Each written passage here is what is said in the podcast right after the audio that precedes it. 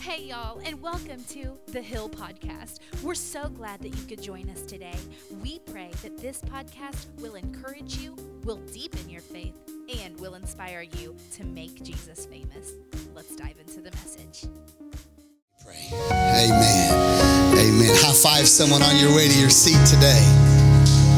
Tell them it's good to be at the hill. Good to be at the hill. If you're first time or first time in a long time, I'm Pastor Beau. It's good to meet you, see you. Today, guys, is our first of the month ride as well for motorcycle guys and all that. We're going to take a, going to leave at 12:30 uh, at the Stockton campus. There's people with jeeps and cars and all that going to go. We're going to go to Miller to uh, the Hangar Cafe if you want to go. We'd love to love to have you be there. All of our churches come together uh, and just fellowship and eat good food. Can I get a witness? Come on, somebody. Yes, Lord. All right. We're going to be starting this new series called Spring Forward. I'm really excited uh, about this series because we're going to talk about those, those areas of our lives that we just could grow, right? That, that we could be, that could make us better, make us stronger, make us better leaders or, or families or, or whatever it is. We're going to spring forward uh, past some things today. And so we're, we're talking today, it's, it's frictional faith, frictional uh, faith. And so David, in this story in 1 Samuel 30, he's got a lot going on, right? Um, he, he's was uh, anointed king, and then Saul's trying to kill him, and he's on the run. And so, as he's on the run, here, um, the, the, the king of the Philistines, they say, hey, look, David, we've noticed that you're bad. Come on, somebody. Like, you're bad. Like, like, like, like you, you, you whip people all the time. Like, you kill Goliath, and we know we need that. And so we want you to come and fight for us. They're messing with the lights. I felt like I was in a techno, you feel me, uh, today. And so he said, they said, we, we need, we need you to fight for us. And David's like, I bet I'm in. Like, I'll come and you're going to pay me to hunt people. Like, okay, sounds like a plan. So David, this is now David's life. And in the process, right before that, David's hiding in a cave. And as he's hiding in the cave, these 400 men come to David and they're like they come to him and, and the bible says that they were they were they were discouraged they were in debt can i get a witness anybody in the house in debt, sweet Jesus. And it says they were discontent. These people came to him and they're like, Look, David, we know God has called us more than to what we're doing. I'm just a little discontent in my situation. I know that God has a bigger plan for my life than what I'm currently experiencing. I don't know what to do about it, I don't know how to handle it. So I'm coming to you from help. I'm, I'm just a little bit I'm just a little bit discontent. And I think you can see some stuff in me that maybe I can't see in myself. It says that they were discontent. It says that they were in debt. You know what I'm saying there? It says they were discouraged and they needed someone to see something in them that they didn't see in themselves that could draw it out of them. Come on, somebody. Aren't you thankful for some people in your life that can see in you what you don't even see in yourself? That's what it says that uh, David did for them. And now they're mercenaries, right? They're, they're hunting people and they're actually going to war against the Hebrews, against the other Israelites. So now, not only are, are, they, are they mercenaries, but now they're having to go to war against their family, against their friends, against people they love and people they care about. And you know it had to stress David out. Like, like I, I like I love, I love my family. I don't want to have to go, go to war against them. And so you know it was stressing him out. And I couldn't help but think, you ever have that stuff in your life that you're super stressed about? Like you're going, oh my gosh, I forgot to check that one box when I was filling out my tax stuff, and now the IRS is going to come steal my children. Come on, can I get a, anybody know what I'm saying? Like we're, we're afraid of stuff that is irrational, but it doesn't change the fact like we're like, but they have power and there's not checks and balances and they can come steal everything I have and there's nothing I can do about it because it's the IRS. You guys know what I'm saying? Like that stuff that is irrational, but it doesn't change the fact that there's so much going on in your world, so much, so much anxiety and fear about it. You know it's going to happen, and you begin to believe the worst of the worst of the worst of the worst case scenario, and it's irrational, but you're just so afraid of it. I think this is what David was going through. He was so concerned that he was going to have to face something that God said, I have already made a way of escape. Come on, somebody, the word says. When you're tested beyond your I have already made a way of escape. Come on, somebody, for you. He said, I've already paid the price for you not to have to face some things that you really should face. I've already paid the price for you to walk in victory. That's what he's saying. That's what he's saying here in David. Nevertheless, David says, they tell David, we don't want you to fight them and, and we're going to move on without you. And so That's what happens in this story. And then they're on their way back, David and the mighty men, and as on their way back, they see the city they were living in, Ziklag. They see Ziklag was burned with smire, smiles. Come on, somebody, burn it with a smile. Come on, somebody is burned with fire and their smoke is rolling up from Ziklag and the mighty men they look at David and they're like oh my gosh that's our family that's our friends and it says they go and as they get there everything's gone their, their wives are stolen. Now, one of you guys got a little too excited when I said that. Come on. It says that their wives were stolen, their children were abducted, and it says their stuff, their, their, their, their, belongings had been robbed from them, and what was left was burned to the ground with fire. Like I'm reading that story and it it does so much in my emotions, and I wish I could talk about the fact that the enemy wants to come and he wants to, to, to ruin your relationships. When he took the when he took the wives, it was show he was signifying that the enemy is not happy till your relationships are all falling apart. Till your relationships with people, to your relationship with God, to your relationship with your spouse and children. He's not satisfied until your relationships are totally falling apart. But then it says he took their children too. And the enemy's not happy till your legacy is stolen. Come on, somebody. Till your future or your promise has been, the, the rug has been ripped out from underneath you. And, and the, the future, the hope of a future is completely gone. That's what he's showing us. And then I wish I had time to talk about the stuff. Stuff is representing security and how the enemy wants to come and take your security. He doesn't want you to feel like you have any source of stability in your life. That's what he's saying. And it says these mighty men, the people that David was closest to, like they were broke as a joke on coke when David found them. Like they were worthless. David found them and trained them. The Bible says that when he trained them, they could shoot a bow and arrow or they could sling a stone and split the hair off of the top of your head uh, from, from a distance, right-handed or left-handed. Now listen, I'm not, I mean, I don't know, but like if I'm gonna throw a rock at you, I ain't that good. But it says that when David trained them, they were, they were that accurate at what they were doing. They were that good at what they were doing. And now the Bible says they talk of stoning David because they've lost everything. And the reality is, guys, when we come to a place of hurt, we are looking to lash out against somebody else. Can I get a witness in the house? When we come to a place of hurt, we're just looking for someone to pass the pain along to because we really have never learned how to deal with real hurt and real pain. So we're just going to pass it on because it can't be my fault. I can't have to deal with it. That's what's going on. David says he gets alone. Verse 8, and it says he encourages himself in the Lord. Can I tell you, sometimes there ain't somebody cheering you on. Sometimes there ain't someone in your corner saying, Man, you look good today. Man, I like them shoes. Man, look at that smile. It could burn a town down. Come on, somebody. There's times that, that, that, that in life, like there's no one to cheer you on and say, You are really good at what you do. Man, you're smart enough. You're good enough. You're strong enough. Sometimes there's no one around. Listen, have you ever you been to those people in your life that all they ever want to do is tear you down? I want to punch those people in the face. I, am not going to in Jesus' name, but I want to. Y'all know what I'm saying, right? Right? Like you walk up to them and they're like, What's wrong with you? Like they start tearing you apart, and you're just like, Okay, God, put your hand on my mouth and don't let me do anything I'll regret. You guys know what I'm saying?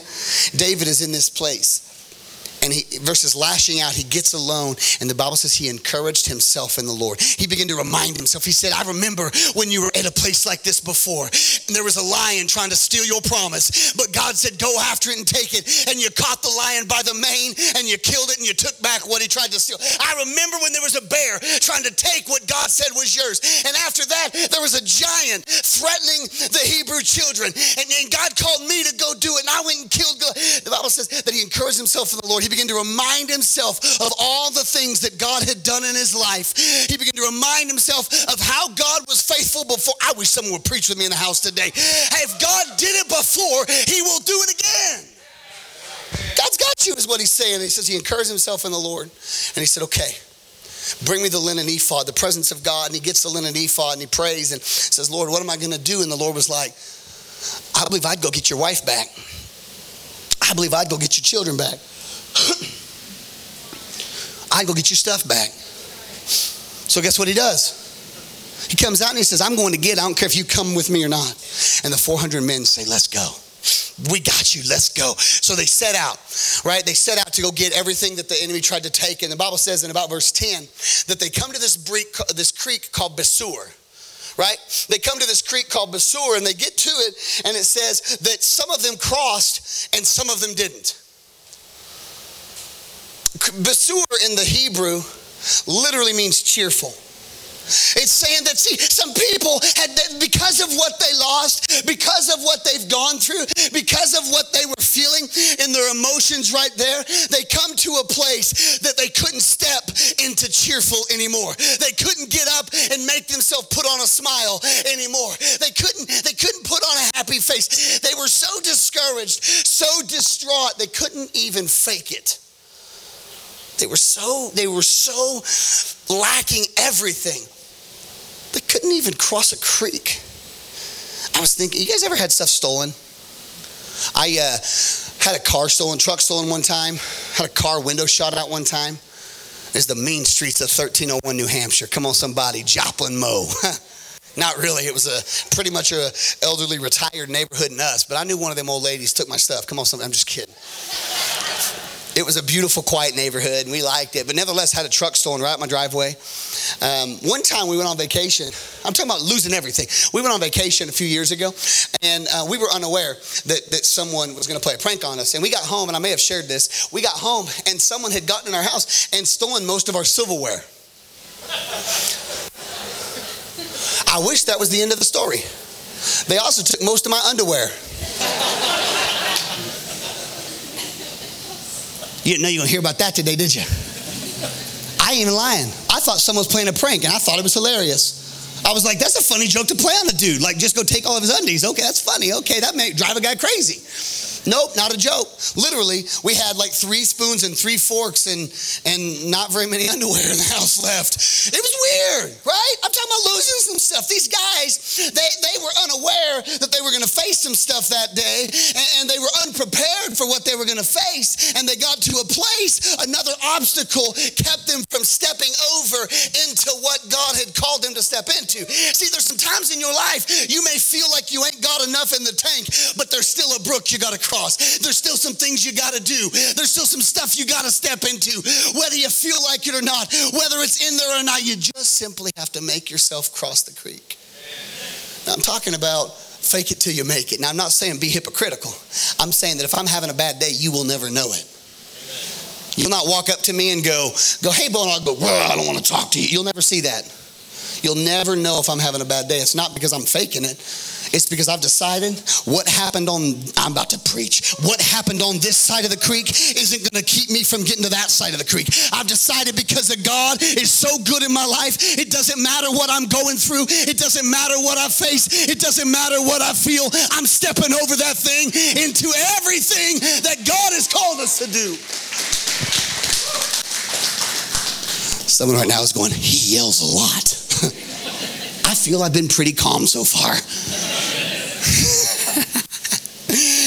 oh, they were too, too tired. Don't quit early, guys. Don't quit early.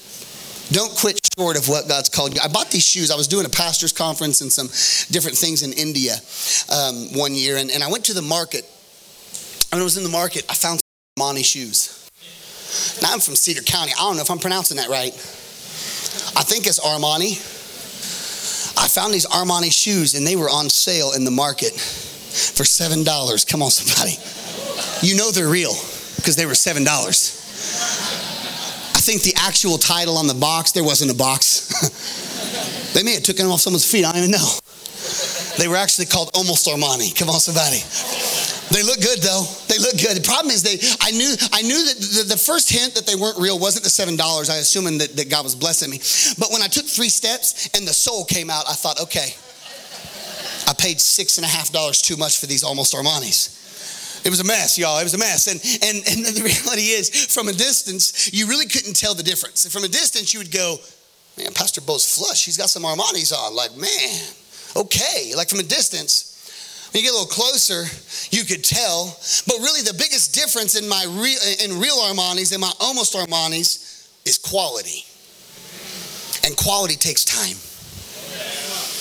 Oh, but see, when it's a finished product, you may not be able to tell the difference. But when you put them things on, come on, somebody. See, you're wanting to walk in some things, and God's saying, I've got it for you, but you're rushing the promise, you're rushing the process, and the problem is the soul gonna come out of that thing. They ain't gonna be comfortable, they're gonna be too tight, they're gonna make your feet stink. Come on, somebody.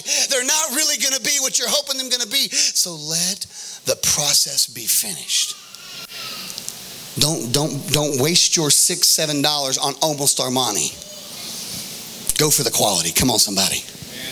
They're at this brook and they're like, I don't know if I have what it takes to cross the creek. I don't know if it's in me. I don't know what I'm going to do. I don't know. Some of them don't, some of them do. Now they get across the creek to the other side, and this is where we're at in verse 13. They find this Egyptian boy. They look at him and they're like, This is who are you? And he says, I'm a servant of the Amalekite. Now, the Amalekites just raided everything that they had. If that, if that was David, can I be can I be real? Can I be real with you today? Not that you'd expect anything less. I, I, when I heard that, I felt the spirit of Liam Neeson come on me. Come on, somebody. I just said, if you tell me where my children are, I will not pursue you. Y'all know what I'm saying? I will not hurt you. that, that would have been me. I'd have been like, I'd have been like, look, bro, you just took my wife, you took my kids. I'm gonna take your life. Come on, somebody. Like, like y'all are spiritual in church today. I'm gonna be real. I'm just gonna be real with you. I don't think I would have handled it super well. I would have done something. I'm afraid that I didn't really want to do. I, I, matter of fact, one time we were putting up lights. Uh, I think I may have shared this a few weeks ago, or a piece of it. We were putting up lights uh, in in Bolivar, and I was on the chair, and we are hanging the not in Bolivar. This is Bolivar, Nevada, and, and we were hanging lights. And as I'm there, this this demon pulled the chair out from underneath me. I don't know if it was a demon, but I didn't like it. And he pulled the chair out from underneath me, and I flipped up in the air, and I'm like, and I'm falling, and it felt like an eternity. And when I landed, the chair had positioned itself right between my legs. I thought one of the guys might go, oh. I'm not kidding, right between my legs. That's when I fractured my tailbone. I landed on that thing, but I couldn't. Y'all know what you do whenever you don't want to show that you're hurt? I land, I was like, I'm good. I'm. I hit. And Eric Croy, who's with me today, was right in front of me. I hit and I landed, and he was in front of me, and I shoved him because he was in my way. He was just there. It wasn't his fault. He was just there. I shoved him across the, the hotel just like that. And he falls over stuff and he's all graceful and he hops over some lights that are there. And I, I broke myself in half in half. Come on, somebody, it ain't good. I broke myself in half. I'm hurting, I'm aching, and he's all prancing. I kid you not, prancing across the thing, and it was painful. And the reality is, uh, when I hurt myself, there was a natural instinct to then turn and hurt the person that was closest to me. Because hurting people hurt people. He didn't do nothing wrong. He was just there. But hurting people hurt people. It's just real. Now, the reality is, when I hurt myself, what should I have done? I should have leaned on that person closest to me. But that's not the way we are. See, when we're hurting emotionally, when we're hurting physically, when we're hurting spiritually, when we're hurting in our heart, the most natural thing that we do is lash out and begin to hurt the other people that are close to us because we want to do something to relieve the pain that's going on on the inside. So we just simply start pushing it out everywhere versus leaning on those people that are closest to us. Poor Eric. it wasn't as bad as I made it sound for him. For me, it was. I, I couldn't sit down for like a month without a donut. I ain't talking about the donut on your seat because my pride got hurt too. I was getting hurts and I was sitting down eating a donut. it was that kind of thing. See, hurting people hurt people. And when they crossed that creek, the most natural thing they could have done was hurt the Egyptian. But you'll see as you read this text, David's wrath was turned to worship. He looked at him, and I know there was an emotion that said, I'm gonna kill him. But as he got close to him, all of a sudden he had to have seen in this Egyptian what God saw in David. And he said, You deserve the worst, but I got his best. You deserve to be dead, but I got his life. So he reaches down, he grabs the hand of the Egyptian, and he says, Can I give you some water? Can I give you some bread? What you deserve is death, but what you're gonna get is restoration. I'm going to give you what you don't deserve. I'm going to give you what you don't deserve. Proverbs 27 6 says, Faithful are the wounds of a friend, but kisses of the enemy are deceitful. Now, if, if, if someone was to walk up to you today and say, You can have a kiss or a wound, what would you rather have? Yeah, me too. It's a hint, hint, baby, okay? I'd rather have a kiss, not a wound. But, but Solomon's writing to his children and to us, and he's saying sometimes a wound is better than a kiss because sometimes the person that's kissing you is just telling you what you want to hear. They're just telling you what's going to make you feel good. And sometimes that faithful wound of a friend isn't what you want to hear, but it's what you need to hear. Because see, when you hear what you need to hear, it makes you a better person. It makes you a better husband or wife or dad or mom or employee or employer. Now when you when you now when you hear what you want to hear, because that can make you vain, that could make you arrogant. But when you hear what you need to hear, it propels you forward. He looks at this servant and he says, Where are my kids at? And the servant tells him. The servant of the Amalekite says it, they're that way. Now it's interesting. From a distance, could they tell if this guy was an enemy or a friend? Nope. The truth is, often you can't tell if they're an enemy or a friend until you're close to them. That means you got to let some people in can't be so assuming that they're there for you or they're there against you. Because often you can't tell till you're super close. They're, they find this Egyptian, servant of Amalekite. Amalekite means lapping. Not like a dog licks. Uh, another definition, and probably a better definition for Amalekite, would be uh, like sharpening. It says iron rubbing against iron. That's lapping. Would be like, uh, well, when iron rubs against iron, that's it, it's friction.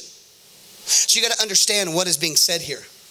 They decide, I'm going to move past how I feel, past my hurt, into onto the other side of cheerful. And when they step over the creek, what's waiting on them? A servant of friction.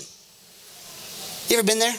You're going to muster everything you got inside yourself. You're going to muster everything inside your heart, everything inside your gut to move on and to make it, even though you don't feel it. And the minute you cross the creek, the minute you get past, there's more friction waiting on you. Am I the only person? Look at you guys all acting holy today. Good for you. Let me let me PGA golf clap. I'm proud of you. Let me tell you about my life. Come on, somebody. I get across the creek and I'm like, God, are you serious? Come on. Like that's how I feel sometimes. Right? Because when I cross a creek and I'm making myself do what I don't want to do, the last thing I want is more friction. Matter of fact, Proverbs 27, 17, later down on that, in that 27th chapter of Proverbs, verse 17, it says, as iron sharpens iron, so does one man sharpeth another. Now we read that, and here's what we think. We think, and, and it's true, like let's get together and study the Bible and we'll be sharper. Let's get together and, and we'll pursue each push each other on. That's true. That's iron sharpening iron. But sharpening is a it's a brutal process. Like it's a real real pro like it's a, it's it's not a it's not a pretty thing. Like there's it's violent. Sharpening when you sharpen a knife it's violent. It's not something that is like peaceful and beautiful. It's not something that that when you go to get a massage they're going to have playing in the background. It's a rough process so God's saying, as a brother, when you can have friction with another brother, when you can disagree agreeably with another man or another woman of God, can I tell you that's like ironing, sharpening iron. And that's like, that's that's when you do that, when you can disagree agreeably, when you can have friction in your life, but allow the love of God to permeate even the friction that you feel, it makes you pointed, it makes you sharper, it makes you, it makes you uh, intentional. He says it makes you so accurate. Now, Dr. Barr just did surgery on me one time. And, and, right before he said, okay, I'm going to give you an option today. I can use the laser. I think it's what we used. I was asleep. I don't know. Uh, or I can use a butter knife. What would you rather have? Now, the truth is, if you want me to perform surgery on you right now, I'd go to jail. Uh, but if you were to say, can you, can you use a butter knife? I could try. And I probably could work it hard enough and get to where I need to go. I have no clue what I'm doing.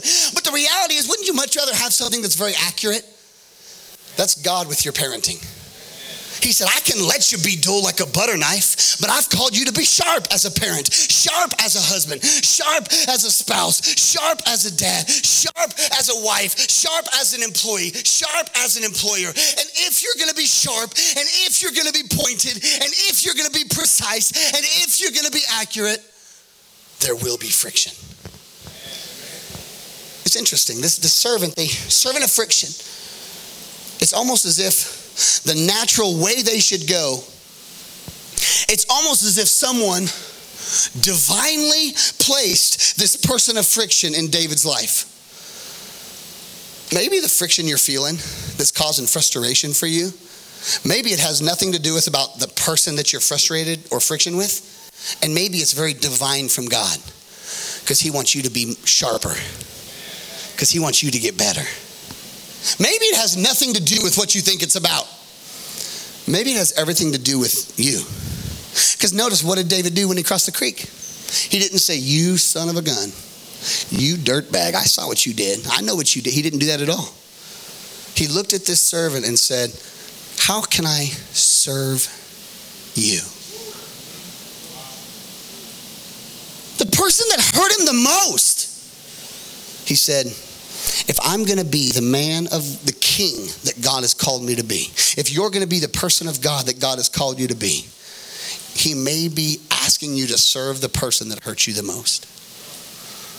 He looks at him, he revives him, brings him water, brings him brings him some food gets him gets him into the place that he's finally finally able to to do to, to give them direction it's so funny because they could have avoided the friction and they would have wandered without reconciliation. They could have saw the friction, because that's what you do.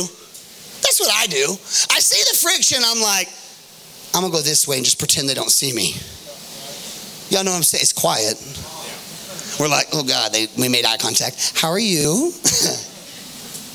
like we could totally avoid the awkwardness, but it's in the way. See, often God puts it in the way so you'll deal with it. Because he wants it to make you better. He wants it to make you sharper.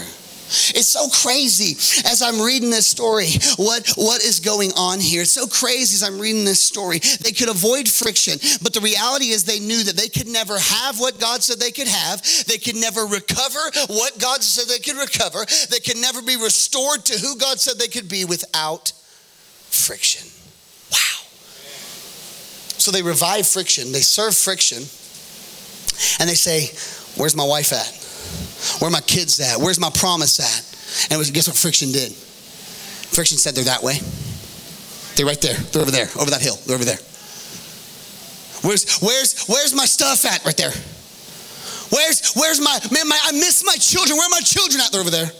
My wife, I haven't seen her. I miss her. Where's she at? Over there. Are you with me? If they were to have avoided friction, they never would have recovered anything.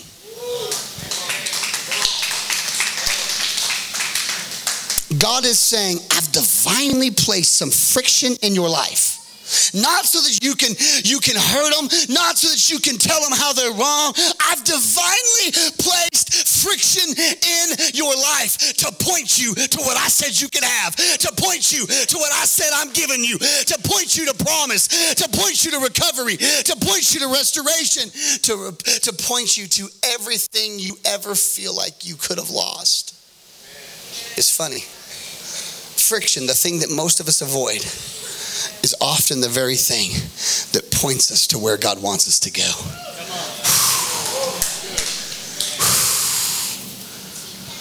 I hate friction. I can tell you this I didn't wake up this morning or any morning and say, God, if you could cause some friction, boy, that would make me a better husband. Can you have my wife just really tick me off this morning so I'll handle it good? I need work. I didn't, I didn't wake up. I didn't wake up and go, Lord, if there's any way I could hit every red light in Kansas City or Springfield at five o'clock, and it takes me three and a half hours to get outside of Springfield at five o'clock, if I can hit every red light, and then I can follow the one person that's in no hurry and they're going 10 miles an hour under the speed limit all the way home, I need to work on my patience. If you could do that, I would like that. Like, I've never done that because I'm not an idiot. Because God will give it to me. Come on, somebody. He'll go perfect every red light. Like, eh, eh, I'm not, that's not me. But in that same breath, I understand that friction points me to promise. I understand that friction isn't there to detour me. It's not there to detain me. It's not there to, to slow me down or aggravate me. Friction, this, this servant of friction was there actually to promote me, to push you, to promote you, to direct you. It's funny, it wasn't there to detain you. Hear me. It wasn't there to discourage you. It's been there all along, divinely, to direct you.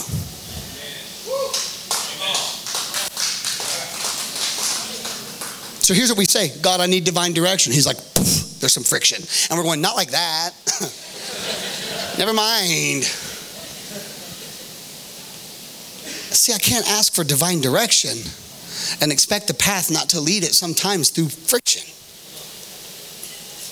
See, it's all, worship team, come help me. It's all in how we handle this friction. We can't quit in the process. See, the reality is, guys, hurting people hurt people. But if that's true, the exact opposite must also be true. So if hurting people hurt people, then healed people must also heal people.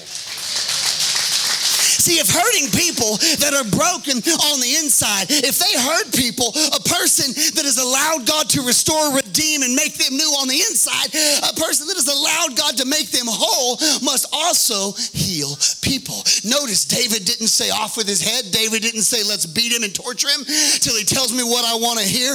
Notice David didn't do that. He served him. And I begin to think of another guy that came and he said, I came to serve the least of these. I came to find the broken. I came to find that, that family that has a messed up uh, past or a messed up marriage or messed up children. I came to find that person that needs hope. I came to find them. And Jesus said, I came to serve them. Romans says it was in the nick of time. When I could do nothing about my situation when I could do nothing about what's going on in my life, when I didn't have the power, when you couldn't control your anger, when you couldn't control your lust, when you couldn't control your depression, when you couldn't keep it all together. Jesus said, I walked in the room and I stretched my hands out wide. I took nails in my hands and a crown of thorn on my, on my head and a spear in my side so that you didn't have to in the nick of time. I took the friction to point you to your promise. I took the pain that sets you up for your eternity. And to think about this in the context of what David did, how David looked in a person that was causing him problems, and he saw the very face and heart of God. And I thought, how can I do anything different?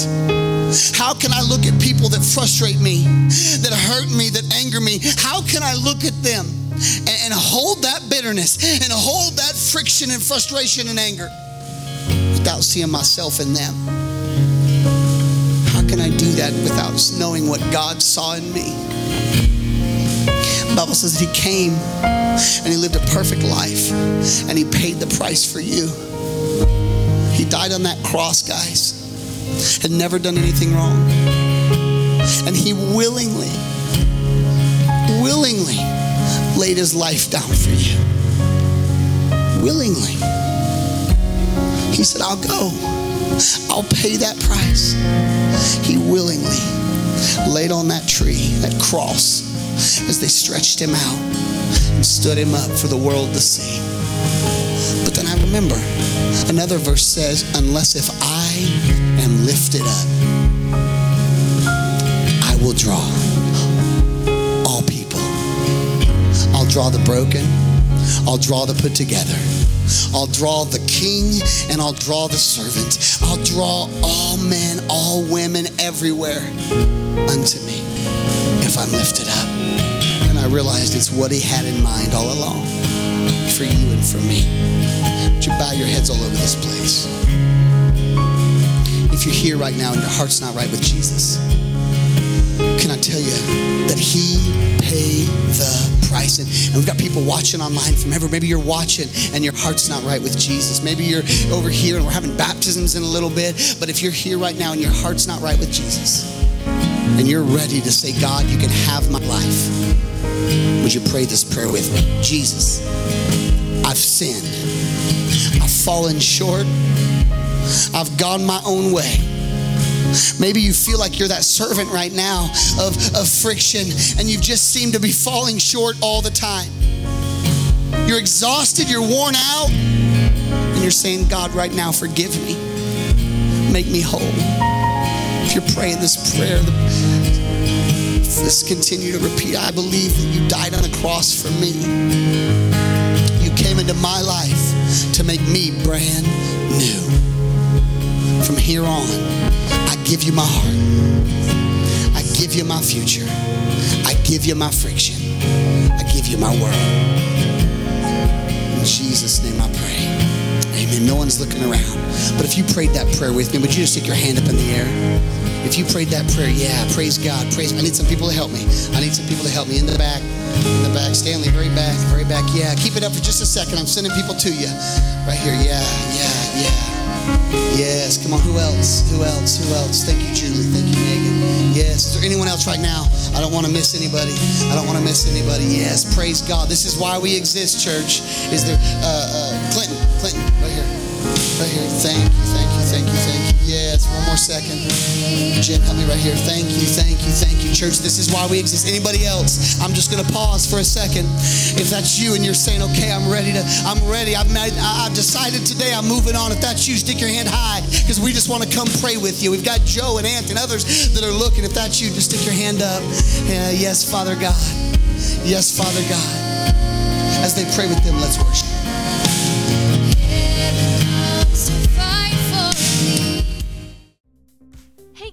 Don't click out just yet. We're so excited that you could join us today.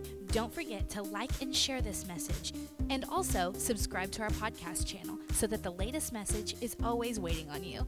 If this ministry has had an impact on your life, we would love to connect with you via social media on Instagram and Facebook. We would also love to see you in person at one of our many locations. For service times and locations, or to give to this ministry, you can download our app or visit us online at www.thehill.us. We can't wait to hear from you and all that God is doing in your life. Have a blessed week, and we'll see you next time right here on the Hill Podcast.